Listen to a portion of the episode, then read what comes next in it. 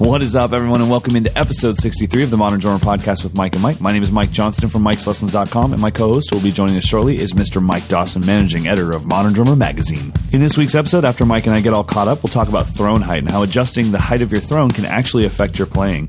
Our featured artist this time is Mr. Paul Wandtke from the band Trivium. In our gear review section, we'll be checking out the Paiste 26-inch giant beat ride cymbal. We'll get to a bunch of listener questions, we'll give you our pick of the week, and we'll announce the winner of last week's contest. So let's get started.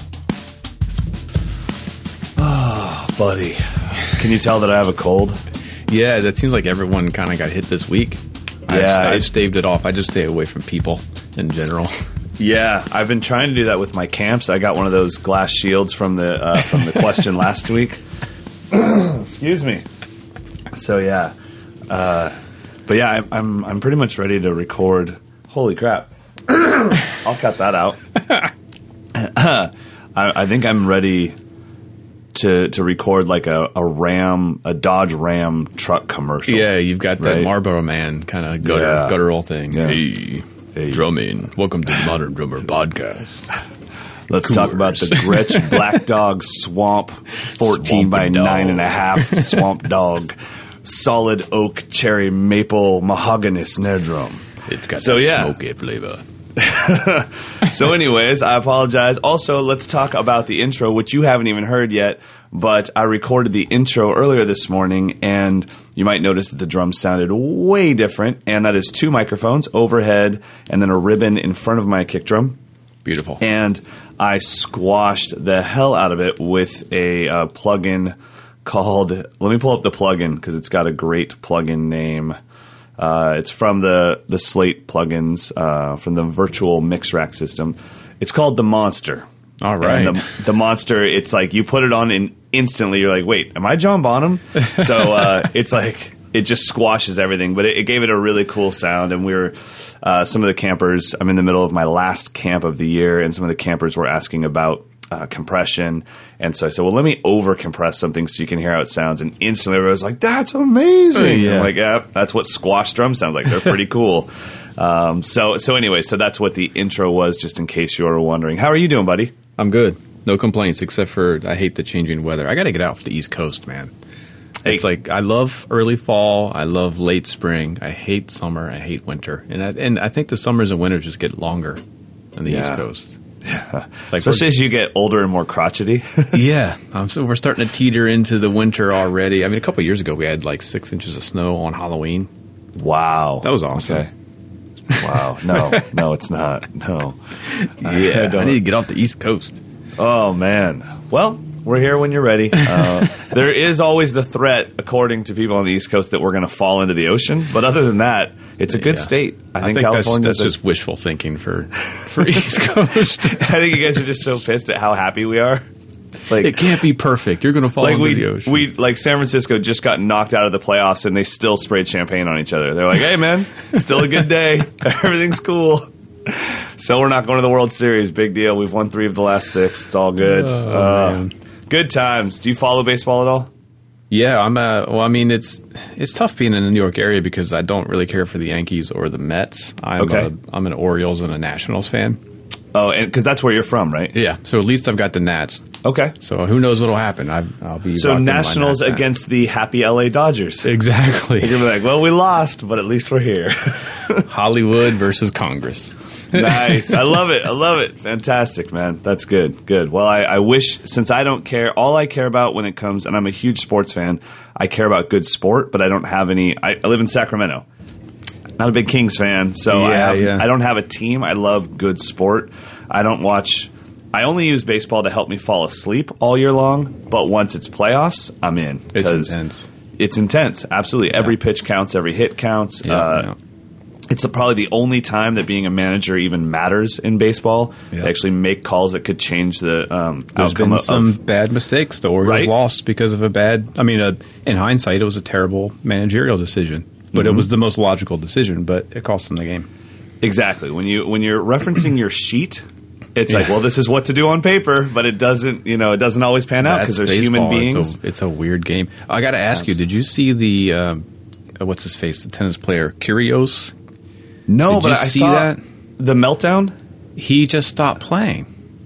Okay, he I didn't see it. I just saw like a playing. blurb about it. So what happened? I didn't see the match. I just saw the highlights, but I guess he just decided he didn't want to play anymore, and he just stopped swinging the racket in the middle of the match. So he didn't Oh, like oh, and retire. let the match keep going.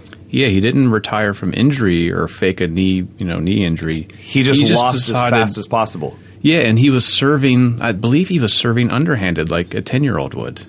Oh my god! Now, here's the my biggest problem with that is this guy is a professional athlete. right. He's being paid a lot of money and getting a lot of endorsements, and people are paying a lot of money to go to these tournaments. And He this a guy's go- tantrum, he just decided, oh, I'm done. I'm done today. dude.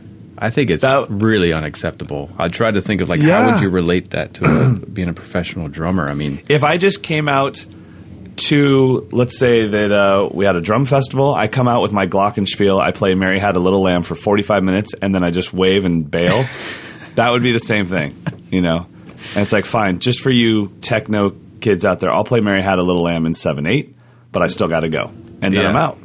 yeah, man. Wow. I, I saw that and I was like, oh man. I, I mean, I think he did get fined, but if I was an endorser of him, I'd be Oh like, yeah, "Uh-uh, game gone." over. Game In over. In fact, give me that money back that I gave you. We're sending Mike with his smoky voice over there to pick up the, the cash out of the briefcase we sent you. Oh man! Yeah. All right. Well, let's get started. So, uh, first thing I wanted to talk about is chair height. It is something or throne height, um, something that I think actually impacts how you play the instrument quite a bit. But I don't think there's the right way to do it because I think that is based off of who you are. And every time I've sat at one of my buddy's drum sets that was a professional drummer, sure enough, they sit way different than I do, even if they're the same height as me. Mm-hmm. So I'm wondering if there if there is any benefit to sitting tall or sitting low, and then or is it just however you choose to sit and however it's comfortable for you, your body will figure out how to make it work. Do you have first of all, do you care about your seat height?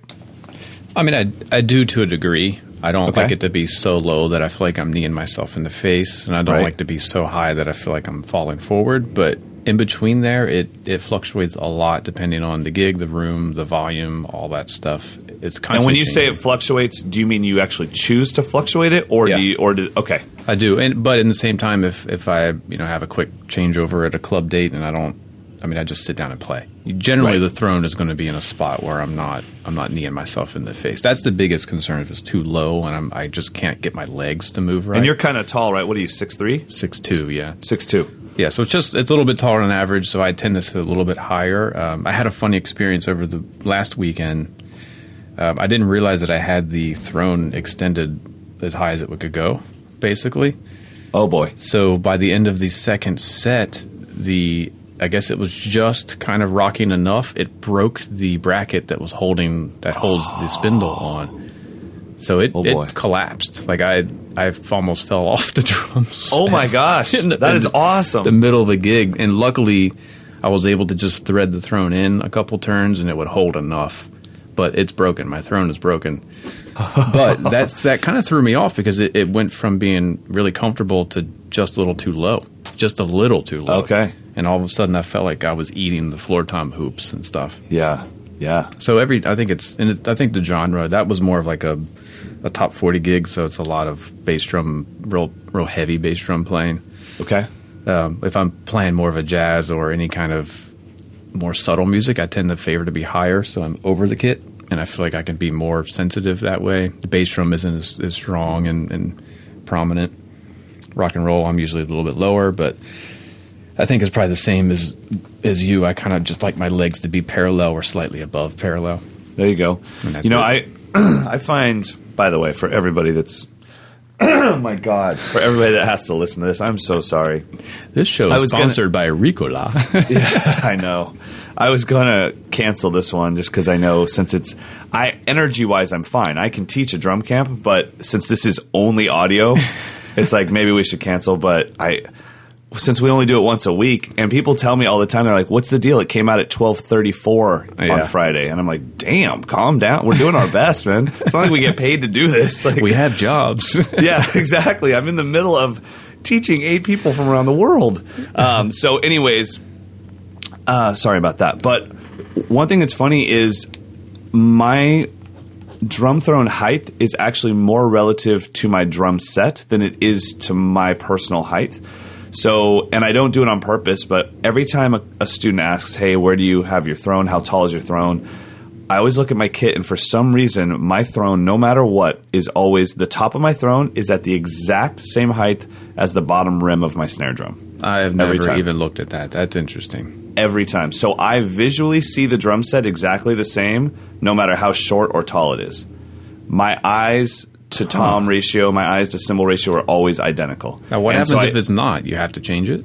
Yeah, yeah, I can't. Huh. I, I just see the drum set a certain way, and I see it from the top down. I don't, you know, when I sit at somebody's uh, kit like uh, Vic from Vic's Drum Shop, you know, he has that monster drum set. Mm-hmm. Yeah. So he has that monster drum set that goes up already, but he's also sits pretty low. I can't sit like that and look like I'm underneath the drum set playing up to it. I have to look at it like a producer looking down on the drum set. And there's all these options for me as I'm looking down on it. Um, Interesting. but I can't sit too tall because just like you said, then I feel like I'm on my tippy toes. I'm almost Yeah. falling forward.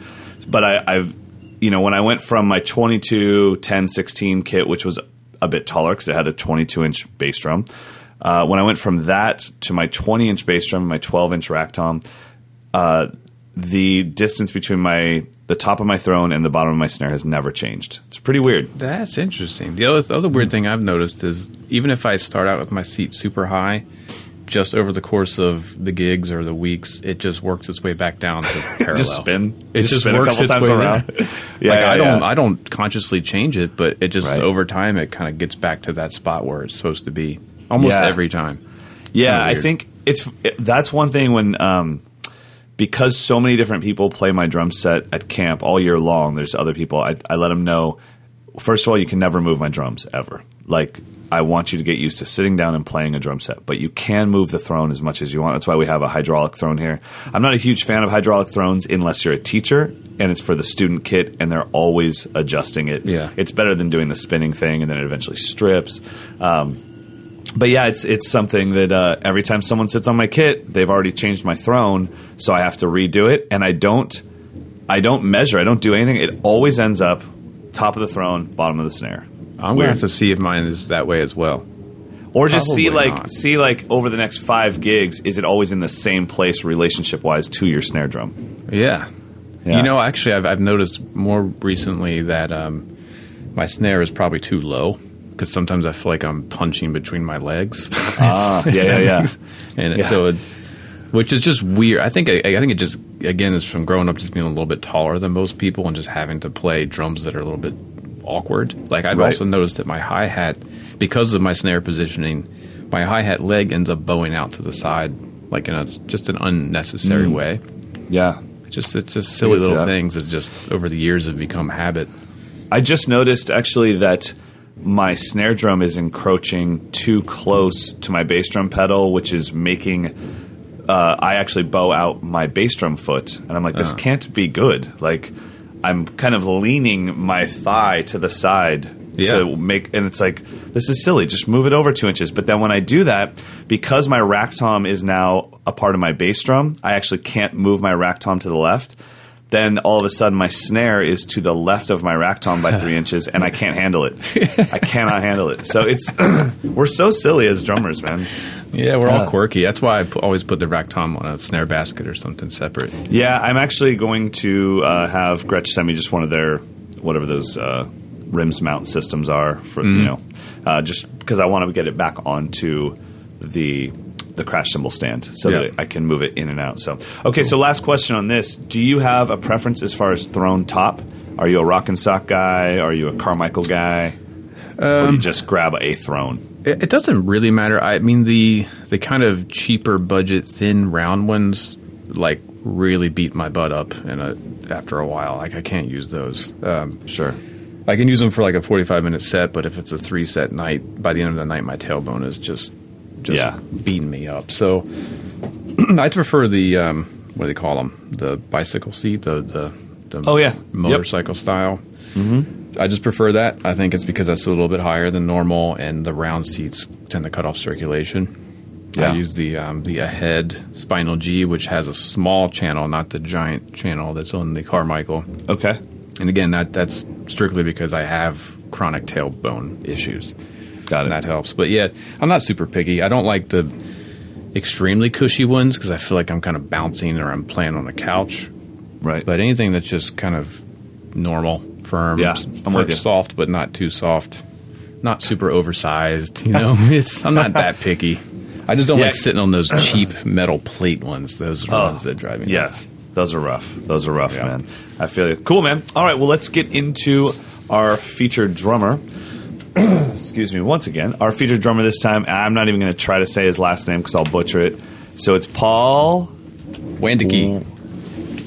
Wow, I was going to be way off. I'm really glad I didn't take a chance. Okay, I think that's right. I was going to go with Wandke. Wandiki. It might be Wandiki. Wandake. Wandiki. We're crushing it. We got it, man. We got it. Paul Waneke. So, good old P Dub is the drummer for a band called Trivium, Yep. and you guys featured him this time in the current issue of Modern Drummer with good old Will Calhoun on the front. Yep. And Paul is definitely now. Have other people had the the throne in Trivium before? Yeah, I think. Right. I, I think it might be. He might Travis be Orbin, or- Yeah, n- n- No? no, it was. I can't remember, but uh, he's not. Okay. The, he's not a founding member. It's a recent, uh, a recent move. So yeah, I think I had something in my head just from knowing the name and knowing the band's name, and then when I started researching him today, I was really impressed. At like, he's got that old school rocker vibe of somebody that could easily play in Zakk Wylde's band. Yeah. no problem. Yeah. but he has the clarity and the double bass chops of somebody that's in a modern metal band. Yep. So it was a really cool combination because it wasn't the little little like I'm demeaning it. It wasn't the like super tactitional metal drummer that barely moves and everything is flawless. He's like a straight up metal rock drummer, but Yeah. he can play all the stuff from modern day metal. It was really cool, man. Yeah, he's a, he's a pro. I've, it, it's actually a great story because I met Paul when I first started the magazine 10, 12 years ago. He was when I first took over the um, on the move column, which we used Okay. to run. Which was on the move was basically readers could submit their uh, press kits, and then we would pick some to to feature in the magazine. So he was one of my first on the move uh, featured artists, and then he went on to just he started. I think he started doing cruise ship gigs and. Really? Uh, maybe he did um, a Cirque du Soleil or some kind of a Broadway tour. Rock of Ages, maybe he was the drummer Okay. in that.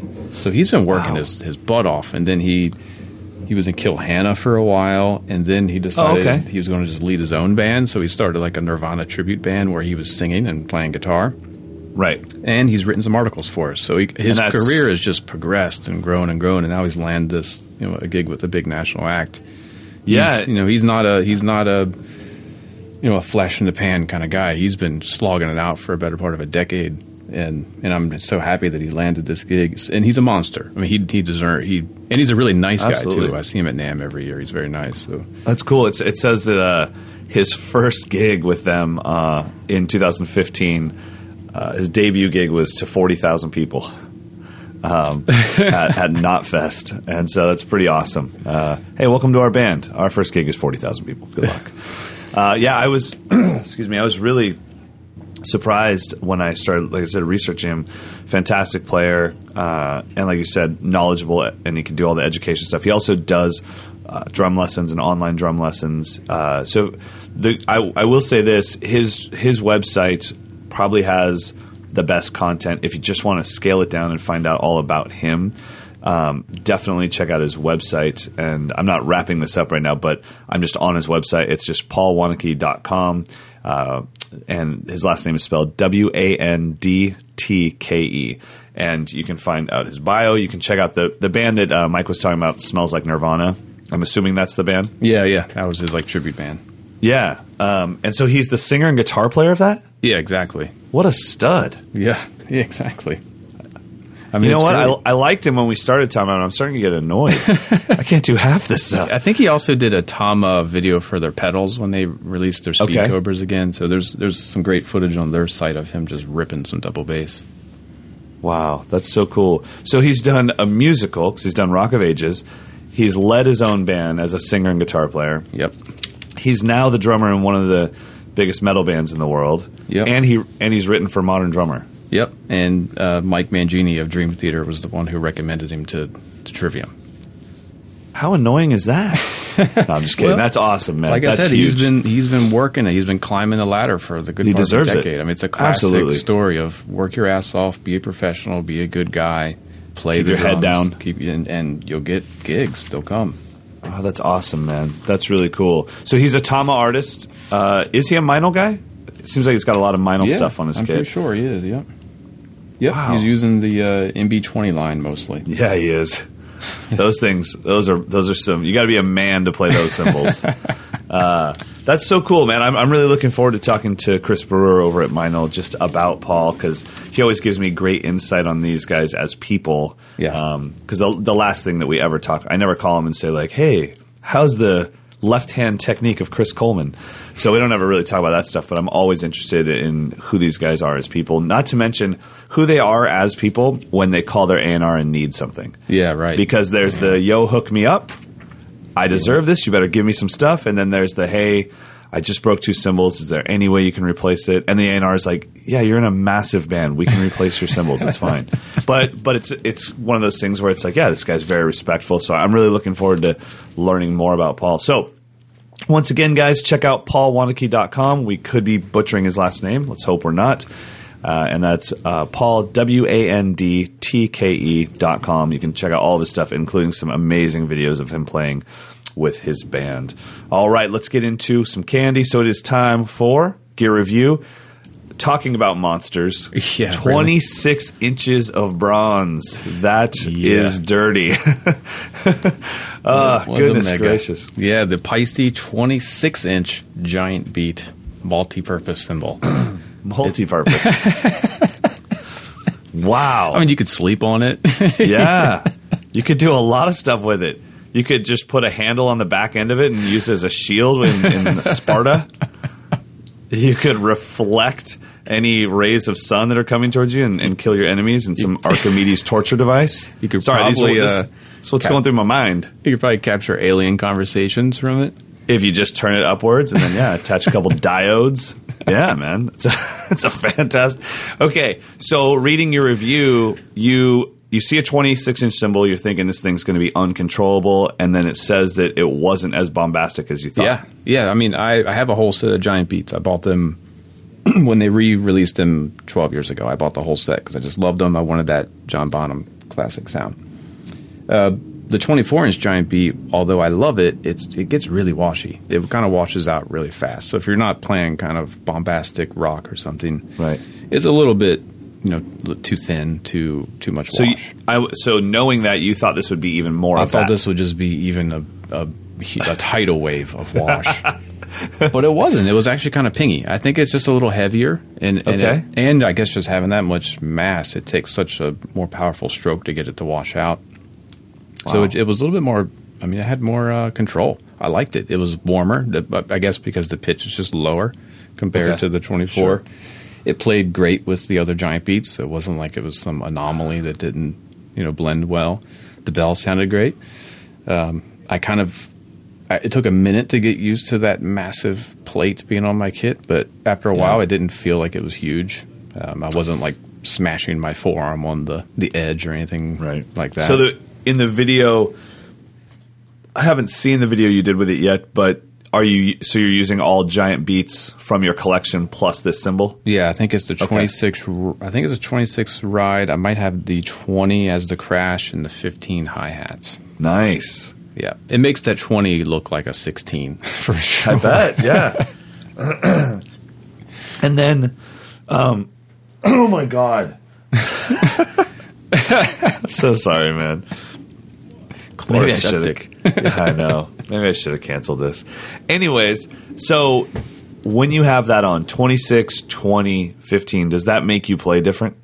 It doesn't. It really doesn't. I mean, I, the demo, I, I went for kind of like an immigrant song kind of a beat to kind of put it in that mode. But the, I think more the the uh, alloy of that series, it's B8 alloy. That makes me play differently because I can't I can't go into any kind of you know nuanced jazz kind of a thing because it's Right. B8, they sound really musical and great, but it's all kind of high mids and high end frequencies. There's really there's really no lows in these cymbals at all.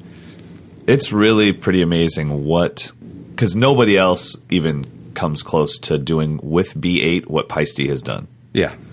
It's unreal. I mean, that's yeah, that's just B8 reserved. everyone thinks is budget crap. entry level, Yeah. you know, gongy It's- stuff. It's eight percent tin. For those of you guys that don't guys that don't know the B number, the the B number, which bronze eight, it's eight percent tin, ninety two percent copper to make a a bronze eight. Um, and so we associate a higher bronze number, like a B twenty or B twenty five, even. That's like, oh, it's got to be better. It's got more tin in it. That's the precious metal. But Yeah. Paiste has taken the B8 bronze, and I mean, isn't the 2002 series B8 as well? Yeah, exactly. And the Yeah. big the big beats are B8, which are su- really complex and and nuanced. So yeah, they're Leave working it- some magic with that stuff. Leave it to the Swiss. And it's So cool that- because it's like when you take it in the studio, you don't have all that low hum to then EQ out of your overheads, which then makes your toms sound weaker. It's Wow. just it's just gone. So it's Yeah. a pretty cool sound for, for rock or anything like that, where you Yeah. know you're, where you know you're going to be cutting a lot of that low end out no matter what, because you got you know heavy guitars and bass and stuff like that. That's going to take all those frequencies. That's awesome, man. I really cool. I didn't take it to any gigs because I would be like carrying in my 26 inch cymbal by itself. Like, hey, Sure. because I don't have a case that'll hold that. That's I think I heard that it'll fit in Paiste's 24 inch cymbal bag. Okay, nice, nice, awesome, man. So, on that, are they releasing? Is this just a single release? They just added the 26 to the lineup, or did they release a bunch of stuff? No, that was Two. it. They just added Okay. that, and they also Got it. added, which I reviewed in the same issue, 17 inch uh, hi hats in the 2002 series, the Sound Edge. Sound Edge, yeah, so buddy, they, they just expanded the sizes of, of those two series. nice, Pretty cool. I wonder, just from what I know from being at Paiste for a long time and now being a Meinl artist, I wonder if these are product developments from inside the company or if these are responses to artists that need something bigger than what they have. Because most of Meinl's hits, you know, the, the things that people think of are responses to the artist asking for something that wasn't currently in the lineup. I Yeah. wonder about these, you know. Yeah, I don't know. I, I should look around and see who's using this 26. I would assume someone like maybe uh, Abe Laboriel Jr. or someone who's Oh. playing arenas or something is using these Yeah. giant. I could totally see Abe playing that ride. yeah. Awesome. Well, that's enough talking about it. Let's hear this thing.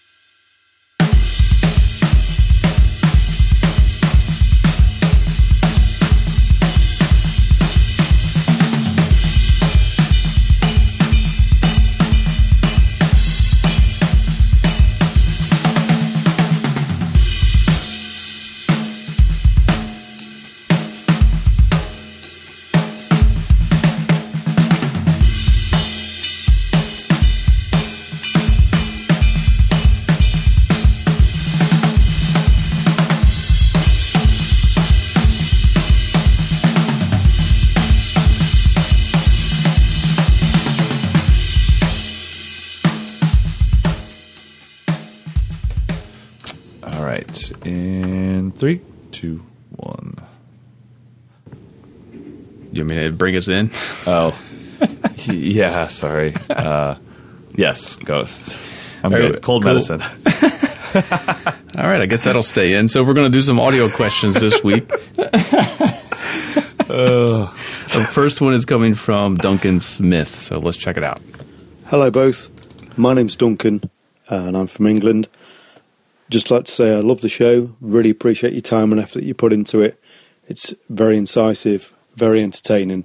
Um, I've just discovered it, and I'm going back through all the old episodes.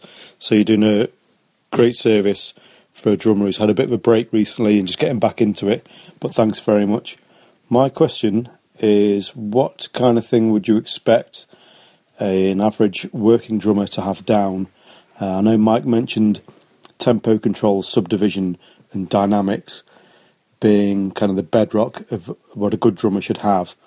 But what would you expect the average decent working drummer to have down? So, what kind of grooves should they know? Whereabouts in their kind of facility would you expect them to be? Um, if you could recommend any resources that would be helpful. But yeah, where would you expect the average good working drummer to be? Obviously, it's not necessary that they can keep up with like Thomas Lang and Jojo Mayer, but whereabouts would you expect them to be, and how would you recommend that they get there? Thanks a lot. Bye. All right, cool question, huh? Dude, it's awesome. Duncan, thanks so much, buddy. I mean, you want to dig deeper? I could probably give you something that might just answer it for both of us. Yeah, go for it, buddy. I would say make get a copy of Jim Riley's Survival Guide for the Modern Drummer, and if you can play all of those styles and all of those songs, then you're ready to play gigs. I had like 92 sentences, and now I can just say yes. That's exactly it. Because you got to be able to play styles, you got to be able to play good feeling grooves, and you got to be able to navigate arrangements, and that's it. And 15 minutes early is on time. right? Yeah. Always be early. Yeah. But yeah, I agree. I totally agree. Yeah, so I think everyone should get that. It's a good that book is a good barometer for like what you know what styles have you overlooked or what are you not like. There's double bass, there's jazz, there's country. I mean, it's it's all in there. The play alongs are amazing because they're actual full performances that you can kind of use just for practice, or you can just play the songs. That one and his first book, The Nashville Number System, has great play alongs. So Yeah. that's it for me. That's all I got to I say about it. I totally agree. We've we've had actually a couple campers come in and in our nightly sheds use his play-alongs from that book as they're like, I'm going to play this song tonight, and it Yeah. was like, I, as soon as they came in, I said, "Dude, where did you get that track?" Oh, it's from Jim Riley's book, and I was like, "Holy, that was like a real funk tune." Right? Yeah. How is that from Jim Riley's book? And because I mean, it was like, dude, that was like a real, real funk tune. Yeah. So, and you had said that a long time ago that it's all legit, but it, I've experienced it. I've done the Pepsi challenge. I had the blindfold on. I didn't Yeah. know it was from his book, and then I said, "Where did that track come from?" All right, awesome. Hope that helps, Duncan. So let's go into Ryan Halsey. Ryan Halsey. Hi guys, it's Ryan Halsey here. Um, I'm listening to your podcast at the moment on learning new licks, and Mike mentioned um, about how sometimes it can take four months for the, the lick to actually show up naturally in your playing. So I was wondering, after you spent the initial time learning the lick, is there anything you do to kind of consciously keep practicing it in the hope that it will actually turn up in your playing.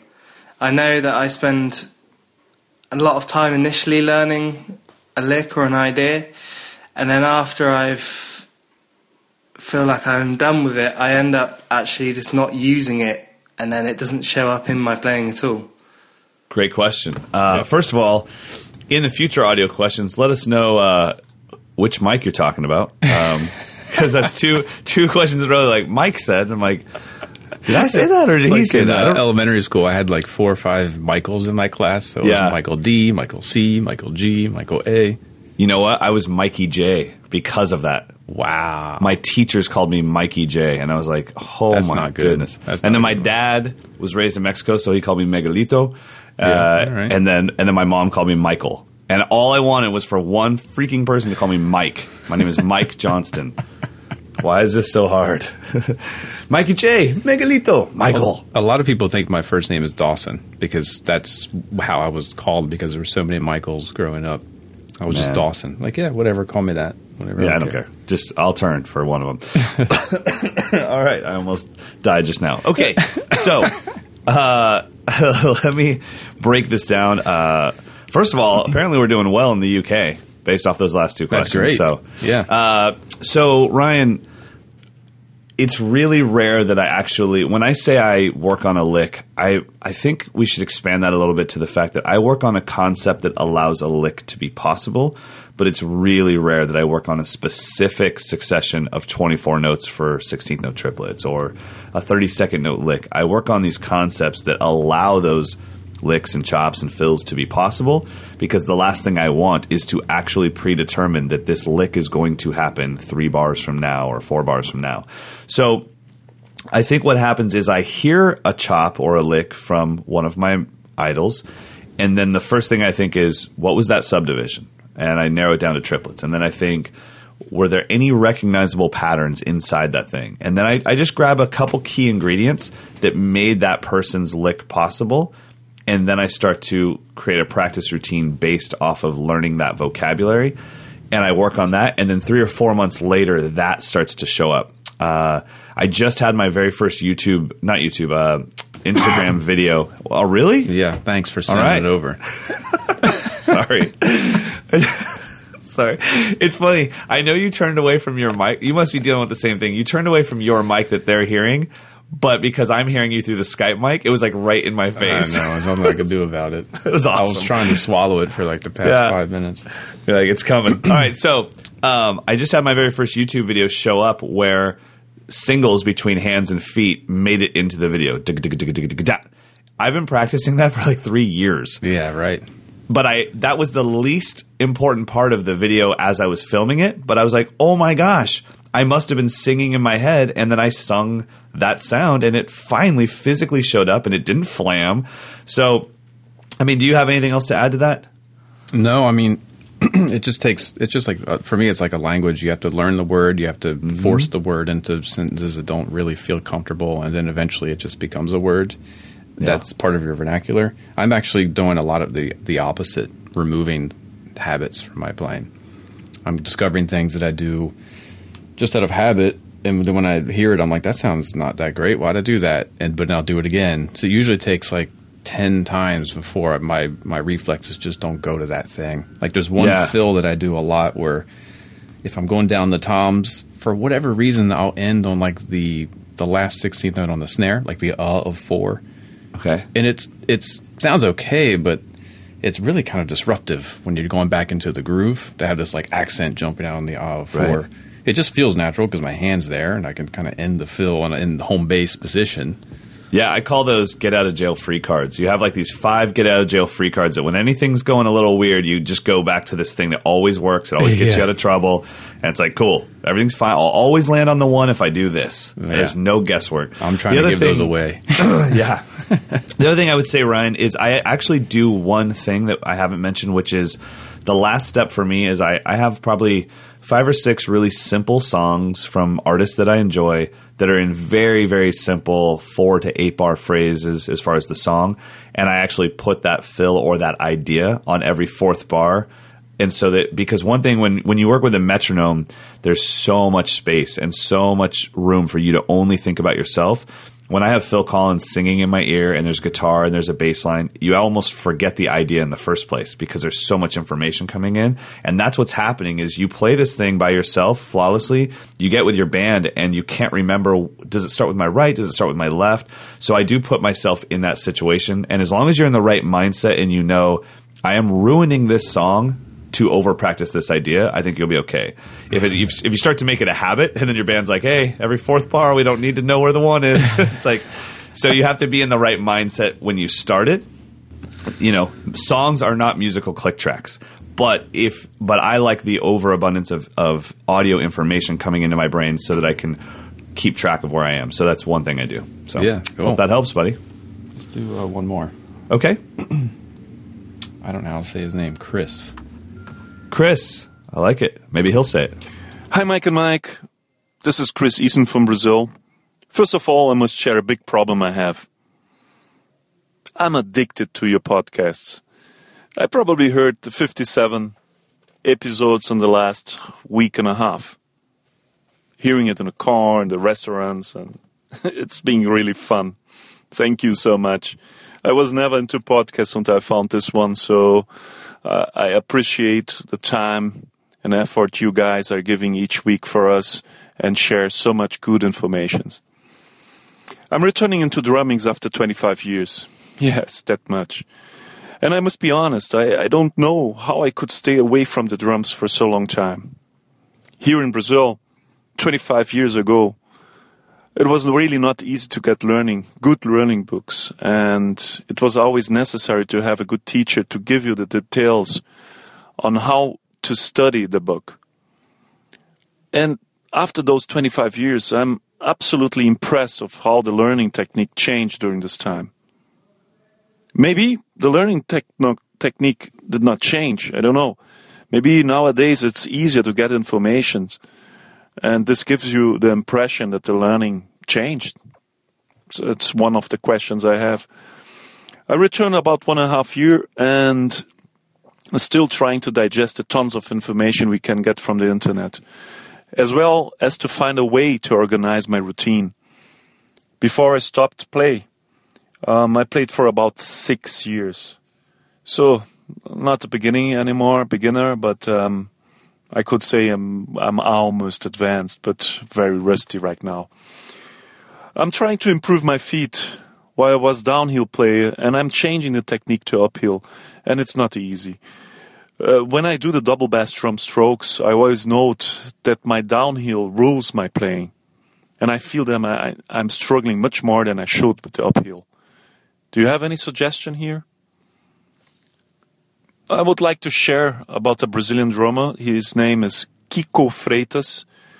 He impressed me when it comes to samba playing, the Brazilian rhythm playing, and uh, to have an idea on only on his right hand he plays 135 to 140 beats per minute uh, on 16th notes. It's it's something unbelievable. Sorry for so much questions and so long question, and thank you all the best and greetings from Brazil. Bye. So the question is about how he's a heels down player and he's struggling to make his heels up playing comfortable. So what Right. do we what advice do we have for that? I mean, it could go back to what we were saying earlier about your seat height because a lot of times if your heels down, guys tend to sit higher. So it could be a matter of just being off balance, maybe lowering the seat to get so he can lift his legs and and, and not feel like he's going to fall Yep. forward. Um, I don't know about technique wise. If you have any suggestions, Well, uh, one thing I think that that term "heel up" is almost a misnomer because if you were to watch me play, and I absolutely play in a heel up position, you would be you would probably even think like your heel's not up. It's it's not like it's up like I'm wearing high heel shoes or I'm on my toes. Yeah. It maybe my heel is an inch off the ground at the most. It's it's what's driving the pedal forward.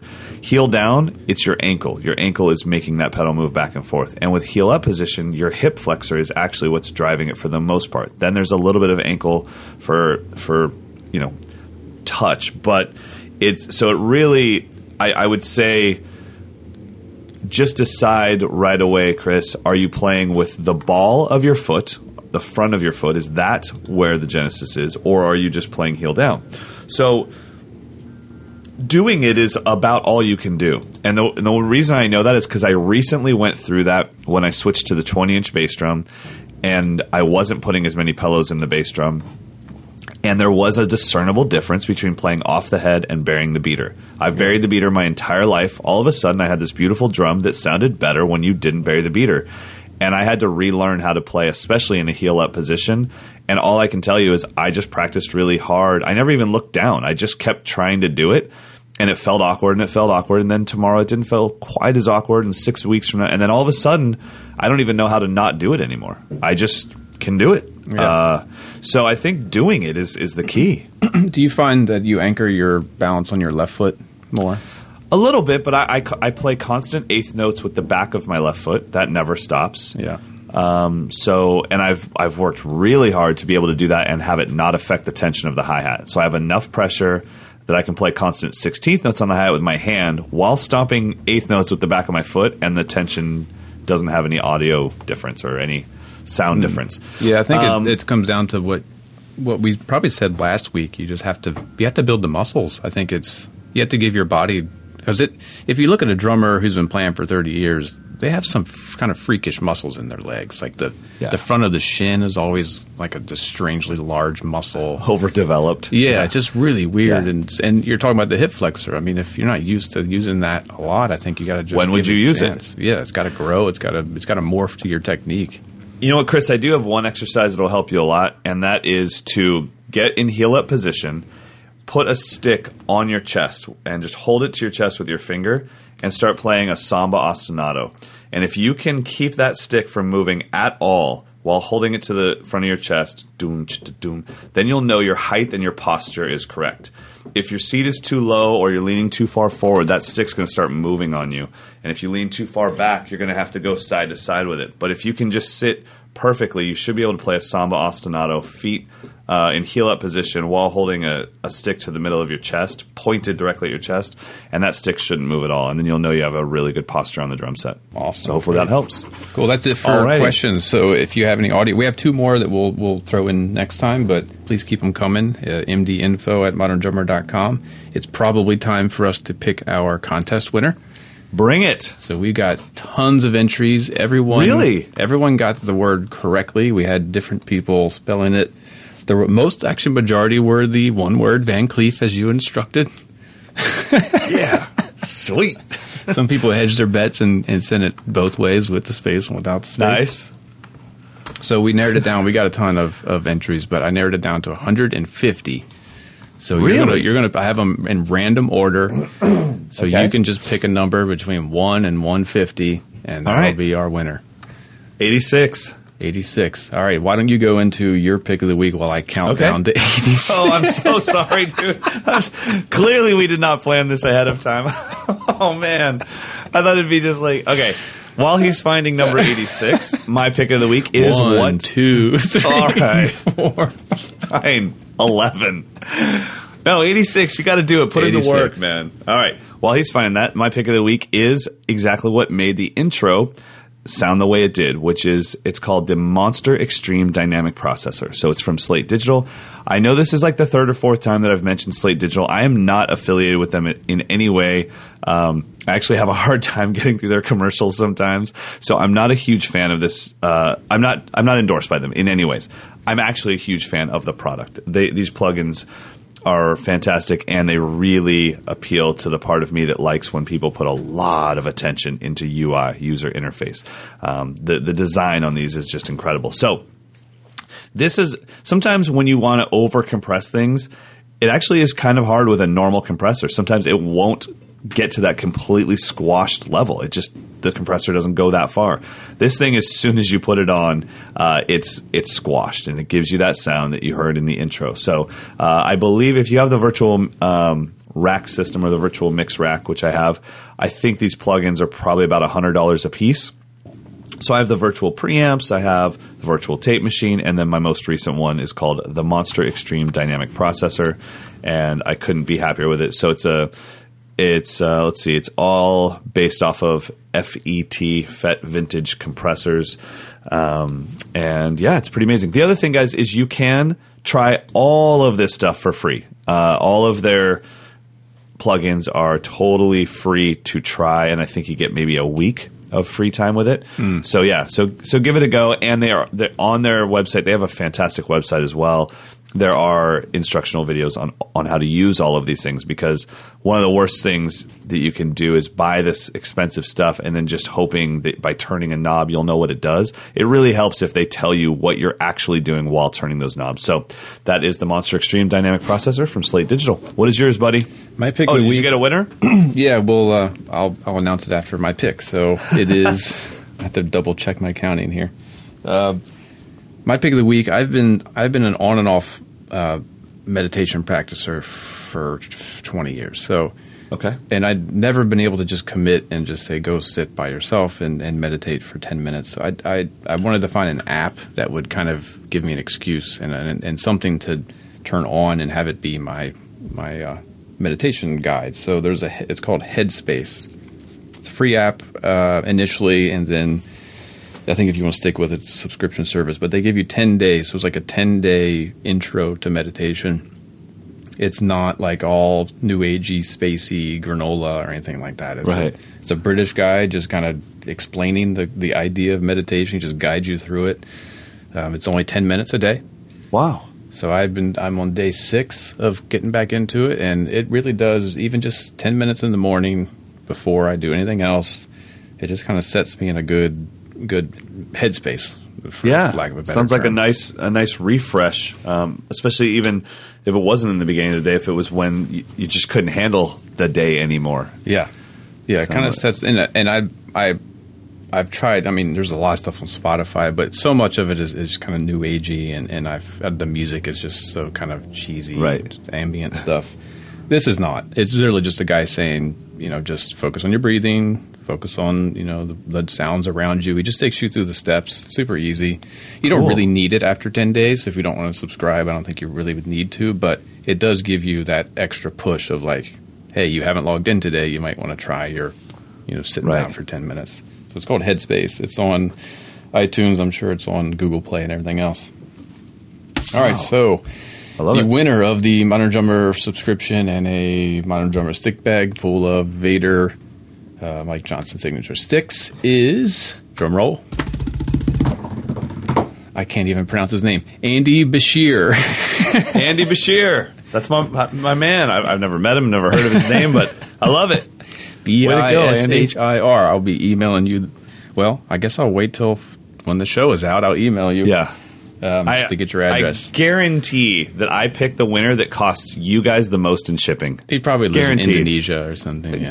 Dude, yes. But it's in a place where it's undeliverable unless you have like four by four trucks. And uh, so, Andy, congratulations for being number 86. buddy. Congratulations, everyone else that entered. Please, uh, we're going to do this probably every other week, so get ready for the next one. Um, Whoa. We that's, don't. aw- that's awesome. Sorry. I mean, maybe you could just run this stuff by me. You don't just start making executive decisions on our podcast. The hell, man. well, you know, sometimes Well, you got. We have a whole is- slew. We got like pallets of Modern Drummer Festival DVDs that we're going to be oh, including awesome. in the giveaway. So we got all the years of that to Cool. start giving away. We may do some more sticks. We've got plenty of stick bags, Cool. subscriptions. So, And I'm going to be giving away a Mike Dawson Slingerland snare drum. How do you feel about that? You can have it. You can take that aluminum one. It sounds like crap anyway. Ah! All right, I'm going to let the campers in. Buddy, have an amazing week. You too. And then you know what? When I see you next week, we get one bingo word off of the table. No more camp for the no rest of the year. More camps. Yes, we Yeah. go back In- to. Actually, we have to talk about Mark Guiliana's book probably next week. Definitely. I know. I, I think we're almost like purposely. I don't want to make it a pick of the week because it's too. Sm- that's too small for it. It needs its own feature. Yeah, we should So do that. Okay, perfect. Let's do that next week, buddy. Have a great week, and I'll talk to you soon. All right, see ya. Bye, everybody.